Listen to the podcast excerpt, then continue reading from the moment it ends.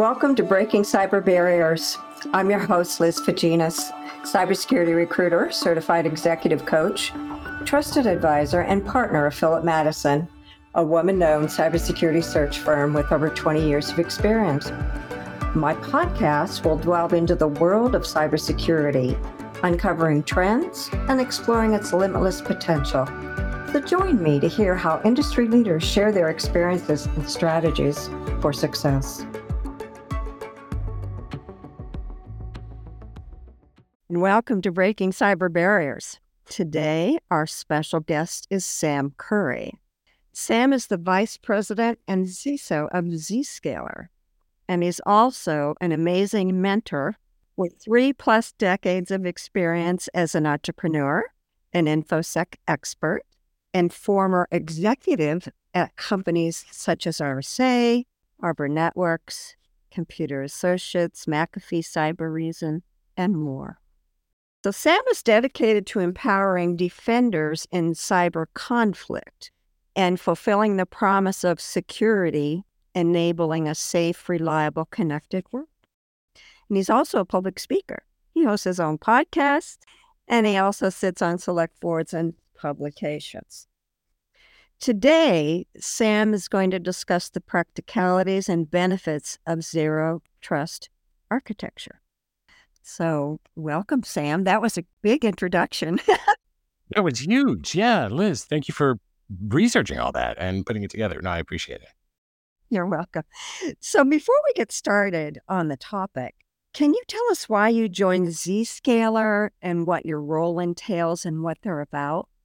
Sure. So, um, part of it was in your introduction. Um, I sat in a um, in an audience years ago. It was an IDC conference, and I, I saw, on the one hand, we were approaching 150 billion a year spent in cybersecurity. In the next presentation, with a CISO who said there's those who've been hacked and those who don't know. And this is over a decade ago. And you heard this too, I'm sure, lots. And I sat, and the cognitive dissonance just, I couldn't handle the fact that we, we'd spent nearly a trillion dollars in a decade, you know, backtracking, and that we had to sit there and hear about how we're losing and that really bothered me. And uh, you know, you named some great brands that I had worked at, and I'd been congratulating myself until that point. I said, I can't, I can't sit here another decade and be in the same place. So I committed myself to deciding to go to companies that I felt could change that equation, because the attackers are getting better, frankly, at a faster rate than defenders are. The proficiency is increasing faster. So why did I join Zscaler? In a nutshell, I mean, yeah, great company, great people. I've I've always liked Jay Chaudhry, our, our CEO. I think he's really an amazing man. But I really believe the vision and zero trust, which is what we're going to talk about today, and the technology are one of the few things that can change that equation. Mm-hmm. And and I make decisions for my career to do that. Where can I apply myself as a lever where my efforts can have the the greatest chance to affect a change like that? As for my role um, you know, I'm part of a team of folks. Some of it is external facing and thought leadership and working with customers and partners. Some of it's internal, working with uh, the internal security team and with IT. Uh, and some of it is, is of course, on the risk side. How do we how do we uh, take the right risks for the right acceptable risk for acceptable return? Um, and as a general executive, right? Uh, how do I work on things uh, from a company perspective? So, all of the above, if if that makes sense, Liz. Yeah, that's a very interesting, diverse role. Yeah, but that's fun, right? I mean, uh, I, have done highly operational roles, uh, engineering manager, SVP engineering a few times, CTO, uh, RSA. I was a CTO, and at Arbor Networks, uh, which were in your list, uh, CSO, and and head of product. I mean, um, when I after I when I exited the '90s and the startup and early early government side work, I uh, went into the product management side, always in cyber, except for a stint at MicroStrategy, which was business intelligence.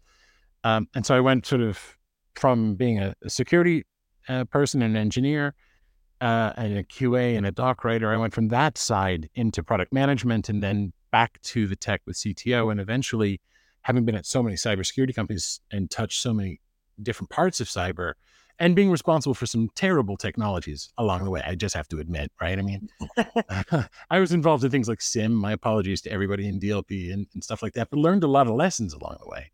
Um, having done that, I figured, you know, uh, it was time to be a practitioner as well. And and so I made the shift to being a CISO, and this is this is my fifth time in various forms of CISO or CSO. That's amazing. It's fun and a great career, great people too.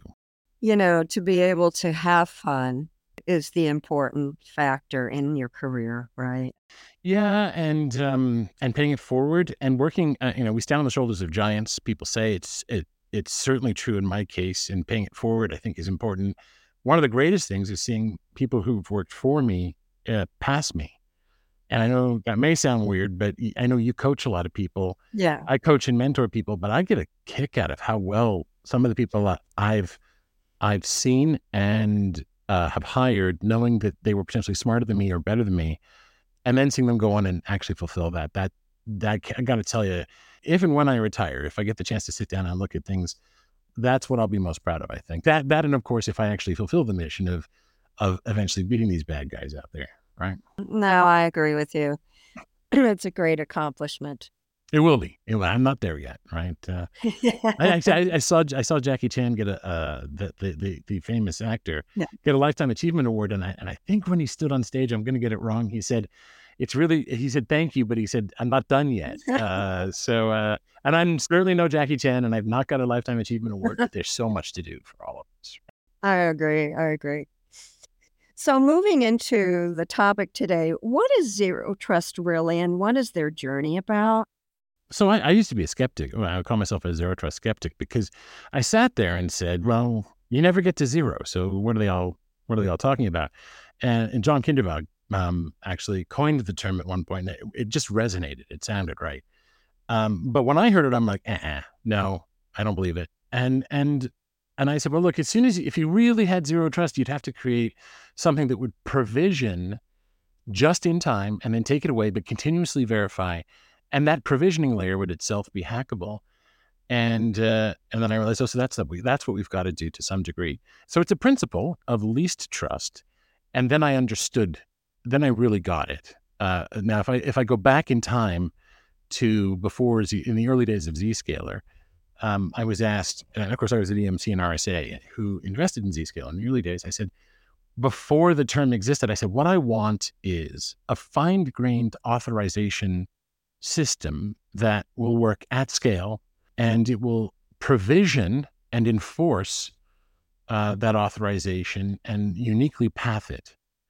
Uh, and what I realized was I was describing a system that could deliver zero trust later, but I didn't have the language for it at the time. We're talking, you know, 12, 13 years ago now. Mm-hmm. Um, now, the simplest business definition I'll give you first, because I've given this a lot of thought, as have folks at Zscaler and beyond. Uh, there's some good work at the CSA, for instance, and some of our competitors too. It is to provision only what's needed for the business uh, when it needs it and for as long as it needs it. That's the simplest definition. And that the word only in there is the hard thing. So, so what does that mean? There is trust in the system, but it's only what's required. It's the minimal trust that's required. And that I think is a key differentiator. Now, if you do this right, you do wind up transforming much of what you do in IT, in engineering, in, in the app space, and in security, because your risk is proportional to how much trust that you take. And so, what you want is to get as much trust out of the system as you can. Um, and uh, does that make sense just to start, Liz? Yeah, it, it does. Um, I was going to ask you, what do you think? And forgive my lack of knowledge of this, but what do you think it is technically, and how do people do it? Well, um, a lot of people eh, throw different terminology out there and mean it in different contexts. For instance, people will say zero trust in an authentication context, they'll say. Um, and usually, what they really mean is continuous authentication in that context. Now, there are definitions. Uh, NIST, for instance, has a specification uh, about what is zero trust. Um, they may mean it in a data context. Um, what I mean it in is usually a network context. So ZTNA is what you'll hear, right? So, so zero trust network access. Mm-hmm. Um, and in that context, what it means is you could think of it, among other things, as a replacement for an alternate to VPN technology, which effectively extends the the perimeter or the the wall of the castle, if you will, out to remote points. Now that that's a good thing to start with because those remote points need to be brought into the perimeter, but it's still perimeter thinking, right? It's still moat and castle thinking. Instead, what we should be doing is going beyond that. What we should say is your compute points, your endpoints, your devices, your apps, everything should have no default connectivity to anything except for an authorization point. And then when it when, in every request that it has to connect to something, transparent to the end user, because you have to you have to keep in mind user experience, should be uniquely authorized. Now, this is really an authorization approach. Because I used to joke I was the CTO of the world's largest keychain manufacturer, right, with RSA. And, and I joke about that because we lionized authentication. And in fact, authentication got separated from the rest of IAM because it was separable and solvable in isolation. And IAM um, as a whole, we've struggled with what to do after authentication. And, and if you look at the industry, authentication became make the barrier at the perimeter as expensive to break as you could. And then hopefully after that, well, we're dealing with a more trusted world. Well, this is what happens after that. This is the authorization world. So now Think of it as a switchboard. So when you, you, let's say you're on a laptop somewhere or a phone and you go to do something, it doesn't matter if it's public, for instance, SaaS like Gmail or Salesforce.com or or or Drive or something. If you go to do that, the first thing it should do is stop you and say, "Who are you? Prove you are who you say you are." So do the authentication, but bring the context of that endpoint connection. Where are you? What's the what's the safety or what's the state of your endpoint device? and bring that into the mix. Now, where are you trying to go? And is this something you normally do? So now we're starting to get into the into the how are you connecting and what what are you trying to accomplish? And you can start to do things like risk analysis. And then policy should apply. Should you be able to do it? Under what conditions?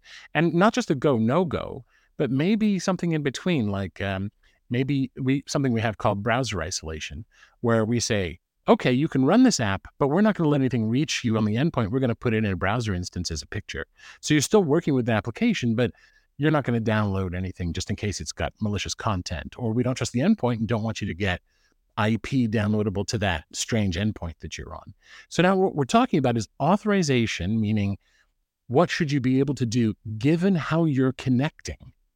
And then we extend that not just from public sites, but also to apps that are hosted perhaps by a company in a data center or in uh, in something like AWS or in GCP or IOC and so on, right? So uh, Oracle OIC rather, um, and, or Azure. So so think of it as the switchboard for authorization, and now you can start to layer more things on top because you've got this unique authorization system for every request. You can say, well, we can actually do data protection on top of that the right way right? We can think of it like DLP 2.0.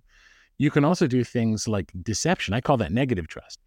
Uh, so it's we want when an attacker compromises the identity or a system to be scared to use a credential they found or when they try to access a resource like a file or an app. So this is the reason deception I think by the way was so exciting was this notion of negative trust. But it was very hard to do when it first came out. And two things I think make it possible now to start turning the tables on the attackers, which is where we started the conversation.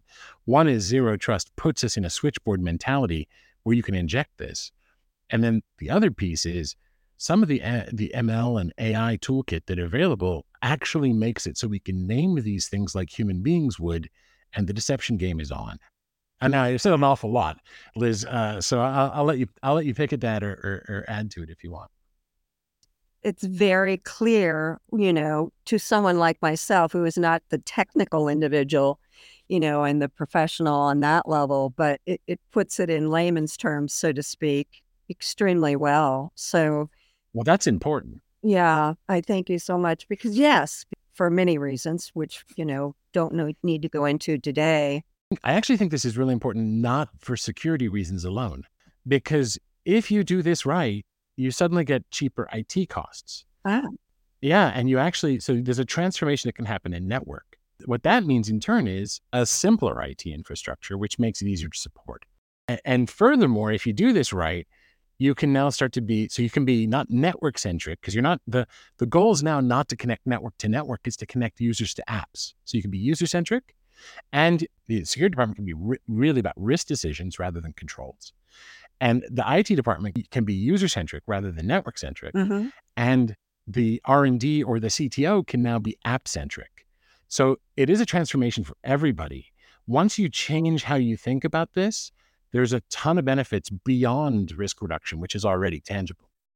So, what do you think? And this may be a stupid question, but what do you think the biggest challenges are? But cultural, honestly. The way that we have advanced, generally speaking, is um, incremental. You know, we take what we did last year and we say, well, what are we going to do that's new, right? We've got the muscle memory from everything we've done for previous years. Now we're going to add a little bit on top and a little bit on top. True transformational thinking and change is very hard.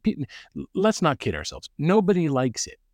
We like the results of it once we're through, Mm-hmm. but it's very hard. I mean, there's a reason why there's a book, Who Moved My Cheese, right?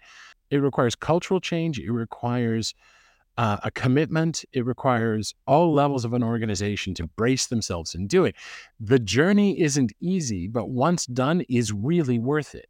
When you're talking about orders of magnitude improvement in key metrics like tickets, how many tickets are opened, how long, what are SLAs like, how much are savings. So yeah, you you can do the I want to save 10% or I'd like to improve my SLAs by 10%. But if you want to improve by 30 to 50%, it takes a transformation. In other words, you have to do things differently. And zero trust is one of those things that can change massively IT, R&D, and security, which means yes, you got to figure out the journey. You mentioned that earlier. And the journey begins, I think, usually in one of those places.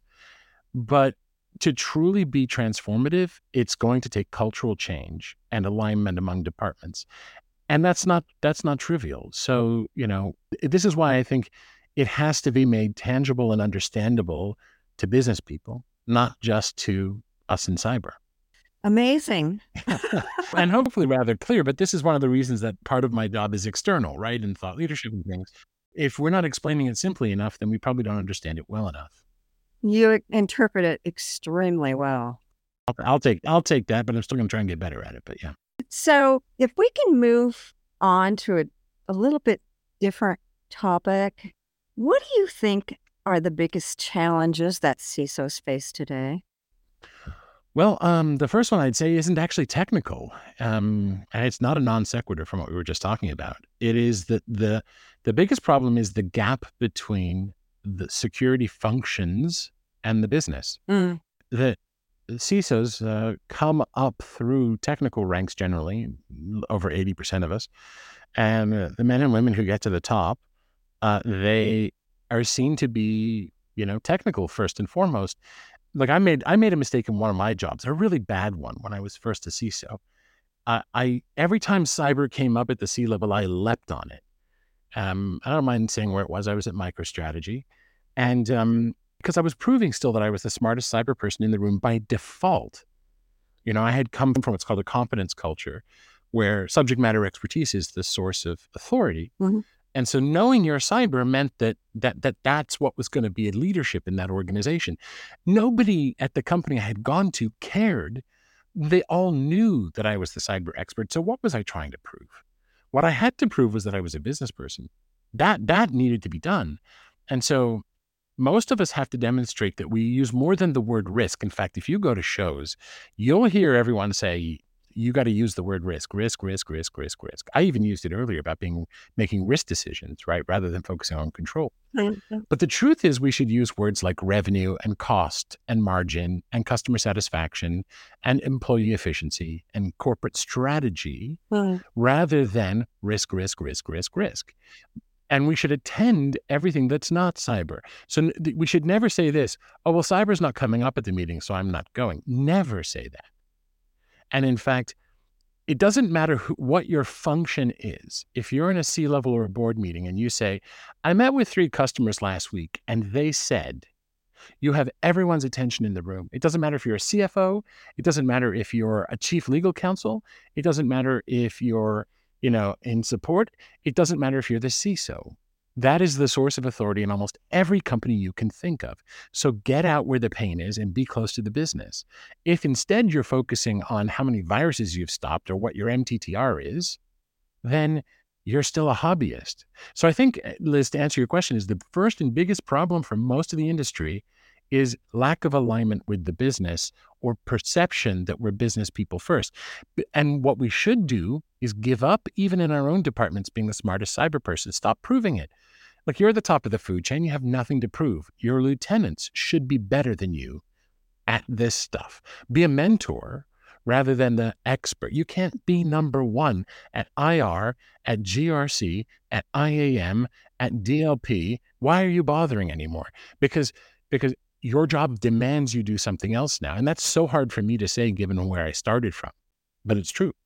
Working in cybersecurity as many years as I have, I've seen that ev- evolvement transpire um, tremendously really. And there are a lot of CISOs that are struggling with that change of being more business minded. Well, we well, it's so hard. We used to go, do they understand what we do? And now we're becoming the suit.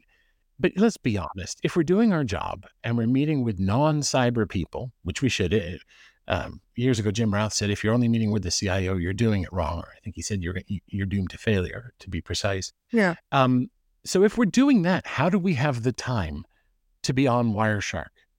How do we have the time to be doing malware reverse engineering? We don't. So who are we kidding? No, that, that's true. So this is an interesting question. Some people will appreciate, maybe others won't. But how do CISOs have confos with their board and with their peers to say, I'm not the consumer of toys. Do they want my toys? In other words, most toys are old and need to be replaced. How can you adjust the budget and get approval for the new toys? I love this question. Look, um, so I sometimes draw a, a, a, picture in your head, a triangle on the whiteboard, and I I put at the bottom of the triangle all the old toys, right? I put like antivirus and firewall and stuff that we need. I'm never throwing it out, but the older stuff that's less frequently updated. And as we go up the triangle or this pyramid, I, I put more recent things or things that require more frequent updates and more intelligence and that actually help me deal with more current risks, more adaptive things. Now, I'll draw a line somewhere close to the top through this pyramid, and I'll say below this line is what we call statutory spend. You have no control over it, it's a recurring annual bill. Above this line is what we call um, discretionary spend. This is the stuff that you can, to some degree, determine. And your job is either to move this line down or sometimes I'll say invert the pyramid. And you, the way you're going to do this is you're going to go talk to your peers, especially your CFO, and say, I need help reducing the spend on these items, not to zero below the line, but year over year, these are commoditizing. So a commodity is something that is the same quality from everywhere, only really differentiated from price in terms of price. And and there are many places I can go to get it right? Take, antivirus. I'm just picking on that. There are many things at the bottom of the pyramid. Um, but there are over 40 vendors of functionally roughly the same value. I'm just saying, right? There are there are differentiated antivirus vendors, absolutely. So put them higher in the in the pyramid. But by and large, most of it's at the bottom of the pyramid. And so you should go to your your CFO and say, I need you to assign me purchasing people because they're really good at this. No matter how much we flatter ourselves, their purchasing people are better if they aren't already there.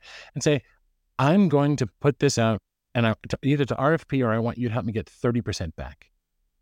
And some of it moves up and some of it goes back to you. And and and this strategy will move that discretionary line down, or put another way, we'll start to move the bulge of your spending pyramid up, start to invert it.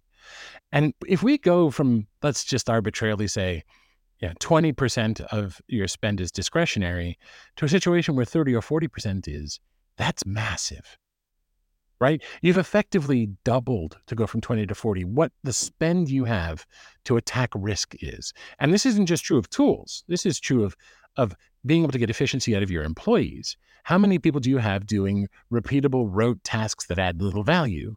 Well, how do you automate in a safe way. Right? I did a presentation on mirror chess about why you have to be careful with that years ago. But how, how do you automate and get your processes better and your people's time better to get the same? You could draw a pyramid for both process waste and pyramid for people's time. How do you get up level those? How do you move that discretionary spend line down? And that's what you should be doing as a CISO, by the way. That is your job. Align to the business and move those discretionary lines down. That's why I think that's a wonderful question, Liz. That's incredible. So, do you agree that in the past, most CISOs did not work with the CFO frequently, and now they must? Or oh yeah, I mean, originally we were usually a buried network function, and then maybe we crept up to directorships, right? And we were part of the CIO, or some folks maybe were in another department. Um, so yeah, historically that has not been the case, and you know it's a shame because th- there are other departments that deal with risk, and they quantify it. And so this is a word of warning, right? It's very good when we quantify risk, but we must quantify it in a manner similar to how the other departments do. So we should be talking to the other departments that quantify risks, risk. And so those are legal, operations, and finance. And so those are the natural places to go to. Now I'll get a bit more specific too. There are places that deal with intelligent adaptive risk. Now mm-hmm. that is legal and actually sales. And so operationally, we need to be identified as that because years ago, I met a CIO who said to me, Sam, when will you have a 1U rack mountable security solution? Tell me the price on that and I'll pay it and be done. I said, I wish we had that. Really, I do. I'd do something else for a living. And we would have solved the problem that I outlined, we outlined at the beginning of this uh, recording. Um, I said, but that's that's not feasible right now. So the reason is that the opponent's adaptable, meaning if you found a solution, its effectiveness would start to go down as they innovated around it. And that's true in sales, we have an intelligent opponent, competitors. And it's true in legal, where you have an intelligent opponent, right? And, and, and so as, as lawyers find new strategies for torts and such, I'm not a lawyer, but I'm sure there's a lawyer out there nodding and going, yeah, that's roughly right. Um, so what we need to do is understand how those are managed by the business culturally and align with them and get in discussion with them because that's how our, our type of risk will be understood. And so while we can contribute to the other five things I mentioned earlier, the revenue, the margin, and so on, um, from our domain risk, we need to align to how those other types of risks are risk are quantified. And rather than approach the five nines of IT where there isn't an intelligent opponent, Instead, we need to make sure that we have the same sort of frequency and, and scrutiny where where the business has intelligent opponents. Amazing. Also, and you've just stated this, CISOs really have to work much more collaboratively with the teams mm. in order to accomplish the goals. Yeah, my, my my dad told me something years ago. He said, you know, he he said you, you got to worry about your boss or you lose your job, but you'll do that. And he said, you know, people who work for you will have to worry about you or they'll lose their job and they'll do that. But the people you need the most are your peers, yeah. your lateral relationships. And nothing is going to make you worry about them. You won't lose your job because, you know, they're not going to be reviewing you and you're not going to review them in most companies. But you will fail at your job if you don't take care of those relationships. Right. No, it's a fact. It's a fact. And that's how things have evolved in that particular role for sure. So, Sam, in closing, if you were to give a piece of advice to CISOs out there for them to be more impactful, where would you recommend they start?